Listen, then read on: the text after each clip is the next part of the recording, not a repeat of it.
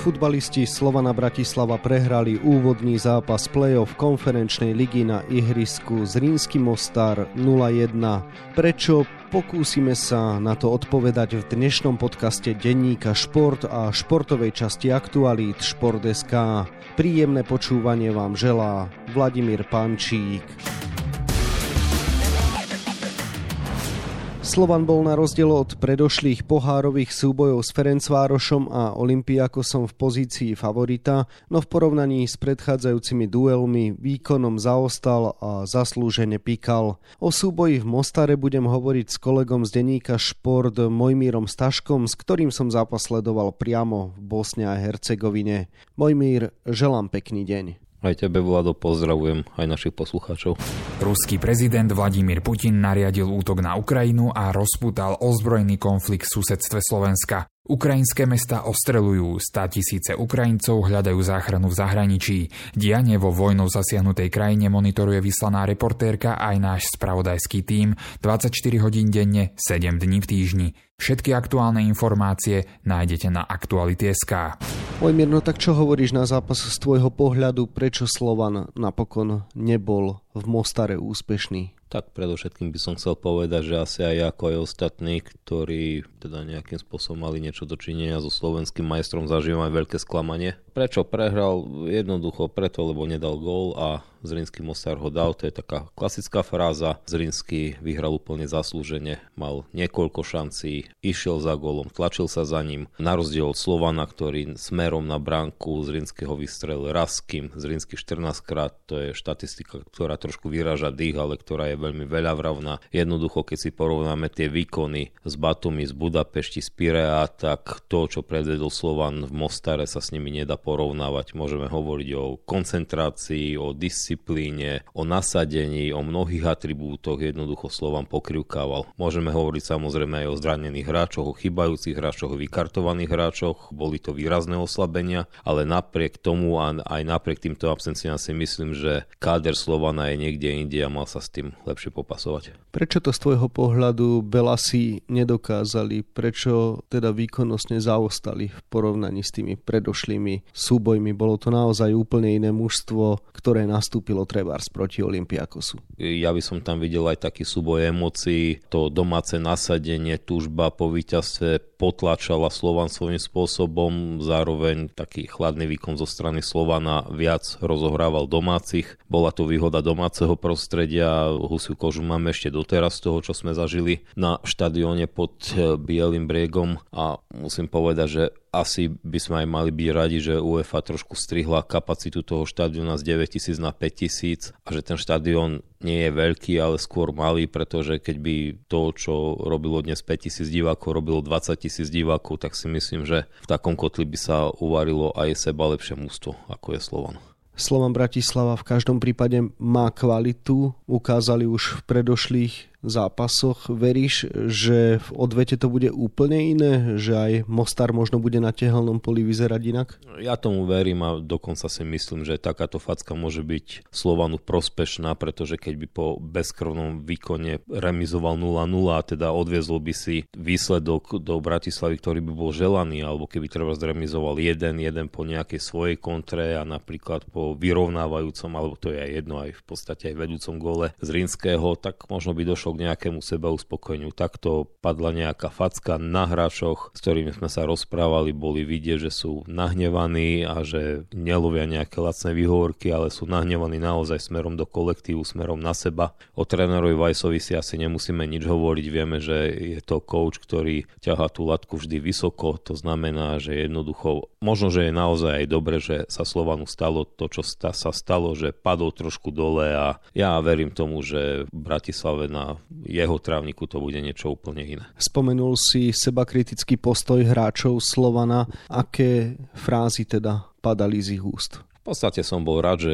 nepadali frázy v zmysle naozaj, že frázy, ale naozaj to bolo nejaké zamyslenie nad tým, že to nemôže ísť takto ďalej a že niečo sa stalo a mám taký pocit, že kabina si k tomu asi sadne a niečo si k tomu povie. Spomenul si tú atmosféru. Aký dojem na teba celkovo urobilo to prostredie v Mostare, v Bosne a Hercegovine a to, ako naozaj tunajší región žije futbalom. Tak je to zvláštne, pretože je to nejaká celkom iná kategória, celkom iný level, ako poznáme my. Tu je to prepojené aj s politikou a s etnicitou, pretože HŠK Zrinsky je vlastne klub bosnianských Chorvátov cez riečku Neretvu. Má konkurenta v podobe Veležu Mostar, ktorý niekedy tvrdil muziku v tej kvalitnej starej juhoslovanskej lige. Zrinsky nadviazal na tradície klubu, ktorý bol založený v roku 1905 a je teda najstarší v Bosne a Hercegovine. A v podstate tá atmosféra, ktorú sme zažili v zápase proti Slovanu z jeho strany, tak tá bola úplne šialená. Ako a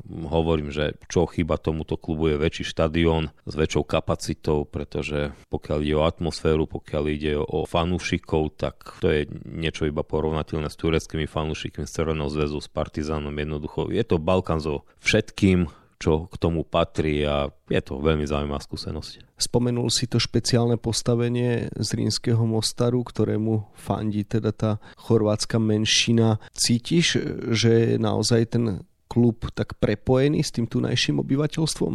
Áno, samozrejme a v podstate z pohľadu Slovana. My samozrejme sa nemusíme tak veľmi zaujímať o to, že čo, aké pomery tu vládnu, alebo mohli by sme si povedať, že sa nemusíme zaujímať. Ale ten princíp tej chorváskosti je aj v tom, že Zrinsky má tradične veľmi veľa veľmi dobrých výpožičiek v rámci hostovaní z Dynama Záhreb napríklad. A jednoducho aj v tomto zápase proti Slovanu behalo po trávniku niekoľko hráčov, ktorí sú z Dynama Záhreb. A tá chorvátska škola o jej kvalitách si nemusíme nič hovoriť. To znamená, že zvyšuje aj úroveň Zrinského. To znamená, že my si síce povieme, že je to super z Bosny a Hercegoviny a máme možno taký automatický pohľad, že je to niečo slabšie, ale toto je jednoducho kvalitný balkánsky súper so všetkými pozitívnymi znakmi náročnej chorvátskej školy. Ktorý navyše môže dosiahnuť historický úspech v skupine Pohárovej Európy ešte nikdy nehral. Myslíš si, že to zohralo veľkú rolu? Predovšetkým žiadny bosnianský klub ešte nehral v skupinovej fáze, to znamená, že nie je to iba o Zrinský Mostar, ale vo všeobecnosti, ako sa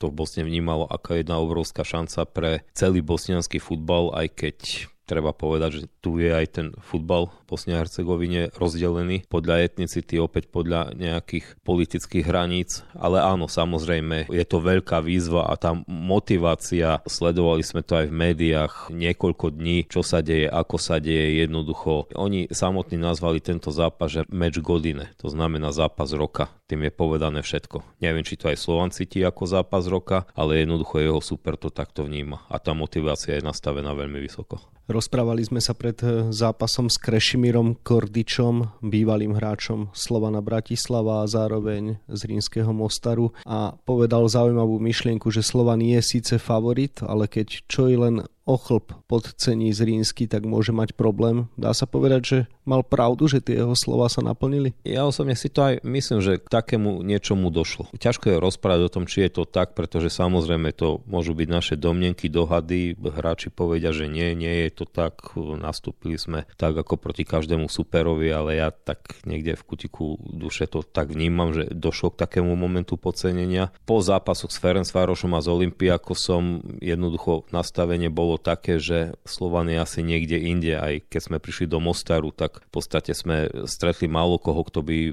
nejak sa vyjadroval nejakým spôsobom podceňujúco o Slovane. Neviem, či to bola náhoda alebo nie, ale mal som pocit, že tu asi všetci pozerali dvojzápas Slovanu z Olympiakosom a všetci zároveň rozprávali, že Slovan bol v tom dvojzápase lepší a zaslúžil si postupy. To znamená, Slovan tu mal veľký rešpekt. Samozrejme, dobre vieme, že stále aj v takejto fáze poharovej súťaže je lepšie, keď ten tlak preklopíte na stranu stranu súpera. Presne to sa stalo. Pod tlakom sa ocitol Slovan, Zrinsky nemal čo stratiť. Je to pritom naozaj kvalitný tým, má výborného trénera, treba povedať. Minulú sezónu Bosnianskej najvyššej súťaži odohral fantastickým spôsobom. Titul získal 7 kôl pred koncom. To znamená, to svedčí o mnohom. Strelec gólu do siete Slovana dal v 33 zápasoch e, ligových 34 gólov. To znamená, aj to je ďalší nejaký atribút kvality. To znamená, ako Slovan sa nestretol stretol so superom, ktorý by sa na veľa si musel pozerať veľmi z dola, ale proti superovi, ktorý si verí navyše veľmi. My si asi nemusíme nič hovoriť o tradičnom nejakom balkánskom sebavedomí, o chorvátskom sebavedomí, oni si budú veriť aj keby nastúpili proti Valencii alebo proti Portu. Veď napokon naposledy zdolali Tobol Kostanaj, konkrétne teda v treťom predkole konferenčnej ligy a tento kazašský súper určite nebol ľahký, ale bosnianský šampión prešiel teda ďalej na jeho úkor. Keď sa Slovan so Zrínským Mostar stretol naposledy, tak to bol rok 2009, konkrétne druhé predkolo Ligy majstrov a Slovan tiež Prehral najskôr v Mostare 0-1, ale potom vyhral doma 4-0. Máš pocit, že dnes sú tie kvalitatívne karty rozdané inak, že dnes je Mostar vyrovnanejší súper, čo sa týka sily kádra a zázemia v porovnaní s tým, ako vyzeral pred tými 13 rokmi? No, mne je samozrejme ťažko porovnávať, môžem porovnávať Slovan z pred troch rokov, Slovan v súčasnosti, ale ja poviem iba toľko, že aj keď sa, sme sa bavili s domácimi, tak tí domáci sami vraveli, že toto je najlepší Zrinsky za posledné dve dekády. Takže vlastne porovnanie s radou najpovolanejších asi nie, o niečom hovorí. Stretli sme sa teda s Krešimírom Kordičom, ktorý hral za oba kluby a práve zo Zrínskeho Mostaru prešiel do Slovana rok potom, čo dal gol Belasim práve v tom spomenutom dueli roku 2009. Nestihli sme ho už stretnúť po zápase, ale čo myslíš, aká by bola jeho reakcia? Asi by bol veľmi hrdý, nie pri tom, ako pred zápasom hovoril s rešpektom.